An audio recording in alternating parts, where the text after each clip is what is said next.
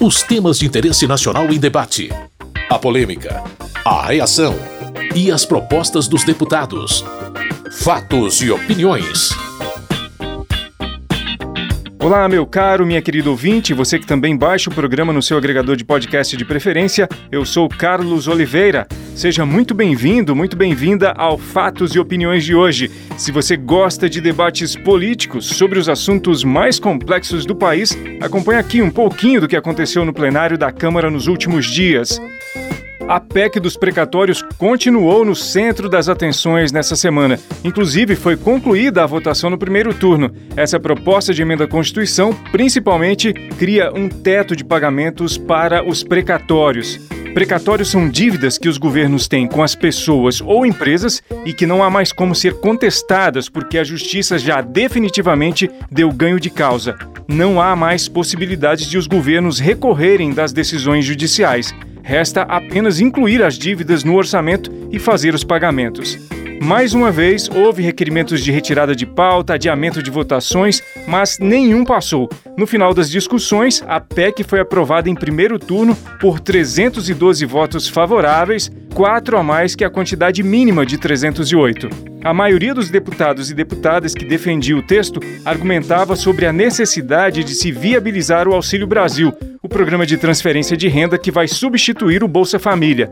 A deputada Carla Zambelli, do PSL de São Paulo, pediu a aprovação da PEC. A gente precisa desses recursos para poder ajudar as pessoas mais vulneráveis que durante a pandemia ficaram fora do mercado de trabalho por conta do fique em casa, a economia a gente vê depois. Agora essas pessoas precisam dos recursos do Auxílio Brasil. Mas a oposição, que é a favor de um auxílio, quer um auxílio de 600 reais, mas não oferece nenhuma possibilidade e não tem nenhuma responsabilidade fiscal com isso. Para Gleisi Hoffmann, do PT do Paraná, os recursos esperados a partir dos mecanismos previstos na PEC dos precatórios são muito além do que seria necessário para o Auxílio Brasil. PEC dos precatórios é isso, é para dar um jeitinho no teto dos gastos e para deixar de pagar dívidas já reconhecidas judicialmente da União. Qual o valor? 95 bilhões de reais. Bilhões. E nesta PEC não diz para onde o dinheiro vai. É um cheque em branco que vai ser dado para o Bolsonaro gastar onde ele quiser. Ele está dizendo, junto com o Paulo Guedes, mas não dá para acreditar, porque os dois são mentirosos, que uma parte disso vai para o Auxílio Brasil, para o auxílio emergencial. Mas quanto vai? A metade? E o resto vai para onde? Na opinião do relator da proposta, Hugo Mota, líder do Republicanos e deputado pela Paraíba, não há razões para ser contra o texto. Contra o nosso relatório vota contra 17 milhões de famílias, mais de 50 milhões de brasileiros que não querem saber quem é o presidente da República. Eles querem comer eles querem ir ao supermercado e sustentar as suas famílias. E nós estamos aqui por uma narrativa que não serve não sei a quem, sem conseguir votarmos a favor de quem mais precisa de nós nesse momento. Joyce Hasselman, do PSL de São Paulo, por outro lado, apresentou as razões dela para não votar a favor da PEC dos precatórios. Para comprar votos em ano de eleição, para pura e simplesmente explorar a esperança do povo mais pobre. É isso que eu estou vendo.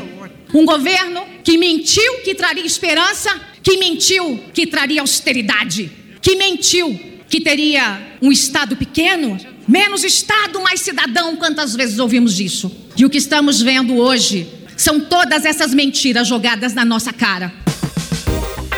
Delegado Marcelo Freitas, deputado do PSL de Minas Gerais, vê na PEC um alento para as pessoas que mais precisam. Nós compreendemos claramente que essa matéria é essencial para que a gente possa viabilizar o Auxílio Brasil tão necessário, especialmente para as famílias mais carentes de nossa nação. Também sabemos, senhor presidente, senhoras e senhores deputados, que essa matéria vai viabilizar a desoneração da folha de pagamentos, que mantém em nosso país cerca de 6 milhões de empregos diretos.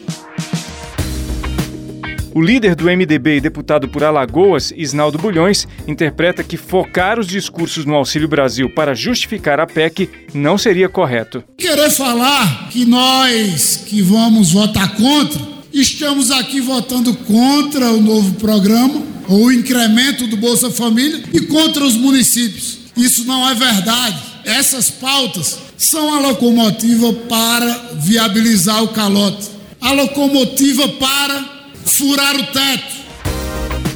A PEC dos precatórios, na verdade, trata de outras temáticas, por exemplo, o parcelamento de dívidas previdenciárias dos municípios e mudança no teto de gastos do governo. Mesmo assim, o Auxílio Brasil motivou discursos favoráveis e contrários à proposta. O líder do governo, Ricardo Barros, do Progressistas do Paraná, abordou exatamente esse aspecto do programa de transferência de renda que vai substituir o Bolsa Família. O Auxílio Brasil é um programa que permitirá aos brasileiros que há anos estão inscritos no Bolsa Família que possam deixar de depender do governo, que possam sustentar a sua família com o seu próprio trabalho. Os jovens das famílias do programa Auxílio Brasil serão todos eles qualificados no Sistema S gratuitamente e, quando tiverem idade para ingressar no mercado de trabalho, estarão com o seu diploma de habilitação, com o seu treinamento, com a sua capacidade produtiva definida. Carlos Zaratini, do PT de São Paulo, lamentou o fim do Bolsa Família. O governo de Bolsonaro acabou com o Bolsa Família. Acabou com um programa reconhecido internacionalmente como o melhor programa de distribuição de renda do mundo. E quer colocar no lugar um outro programa que não tem nenhuma clareza de critério, que não tem nenhuma análise mais profunda, que é o tal do Auxílio Brasil. E ainda vem dizer que o Auxílio Brasil vai aumentar o número de pessoas atendidas. Mentira! Já Max Beltrão, do PSD de Alagoas, discursou a favor da criação do novo programa de inclusão social. O Auxílio Brasil, que é do governo Bolsonaro, é um auxílio que vai botar comida na mesa de milhões e milhões de brasileiros que estão passando fome. E eu estou vendo aqui hoje muito discurso demagogo querendo proteger apenas pensando na eleição do ano que vem e esquecendo que quem está na rua passando fome tem pressa e precisa botar comida na mesa. Helder Salomão, do PT de Minas Gerais, disse que o Auxílio Brasil vai deixar de fora muita gente que precisa. O Auxílio Brasil é mais uma farsa, porque o Auxílio Brasil põe fim ao Bolsa Família, um programa que é considerado um dos melhores programas de transferência de renda do mundo. E o governo cria um Auxílio Brasil, vai reduzir em 22 milhões o número de pessoas que vão receber o auxílio no Brasil. Na visão do deputado Capitão Alberto Neto, do Republicanos do Amazonas, não faz sentido ser contra o Auxílio Brasil. Como é que a esquerda vai votar contra o Auxílio Brasil, que está dobrando o valor do Bolsa Família? Como é que o deputado do PT vai chegar na sua base vai olhar para o seu eleitor e vai dizer: Eu votei contra os 400 reais, eu votei contra o Auxílio Brasil. Diferentemente para Jandira Fegali, do PCdoB do Rio de Janeiro, não há justificativas para acabar com o Bolsa Família. A extinção do Bolsa Família, um programa de quase 20 anos, maior programa de transferência de renda que esse país já teve, junto com o aumento real do salário mínimo, Extinção, vamos falar claro. Este governo extinguiu o Bolsa Família. Não há mais perspectiva para a sociedade brasileira, não há. Este governo trocou o Bolsa Família por nada. A PEC dos precatórios foi aprovada no primeiro turno, tendo 312 votos favoráveis e 143 contrários.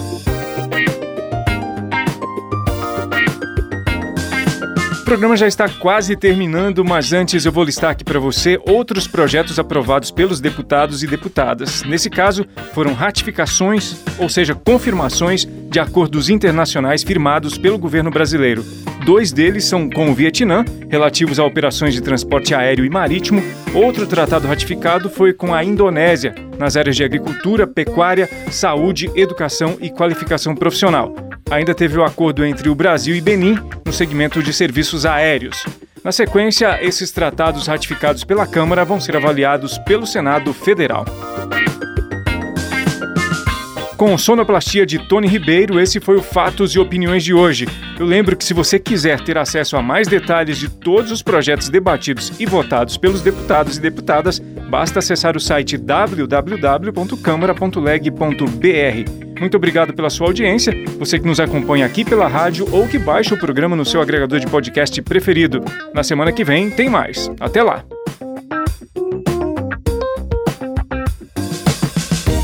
Fatos e opiniões. Os temas de interesse nacional em debate. A polêmica, a reação e as propostas dos deputados. Produção e apresentação: Carlos Oliveira.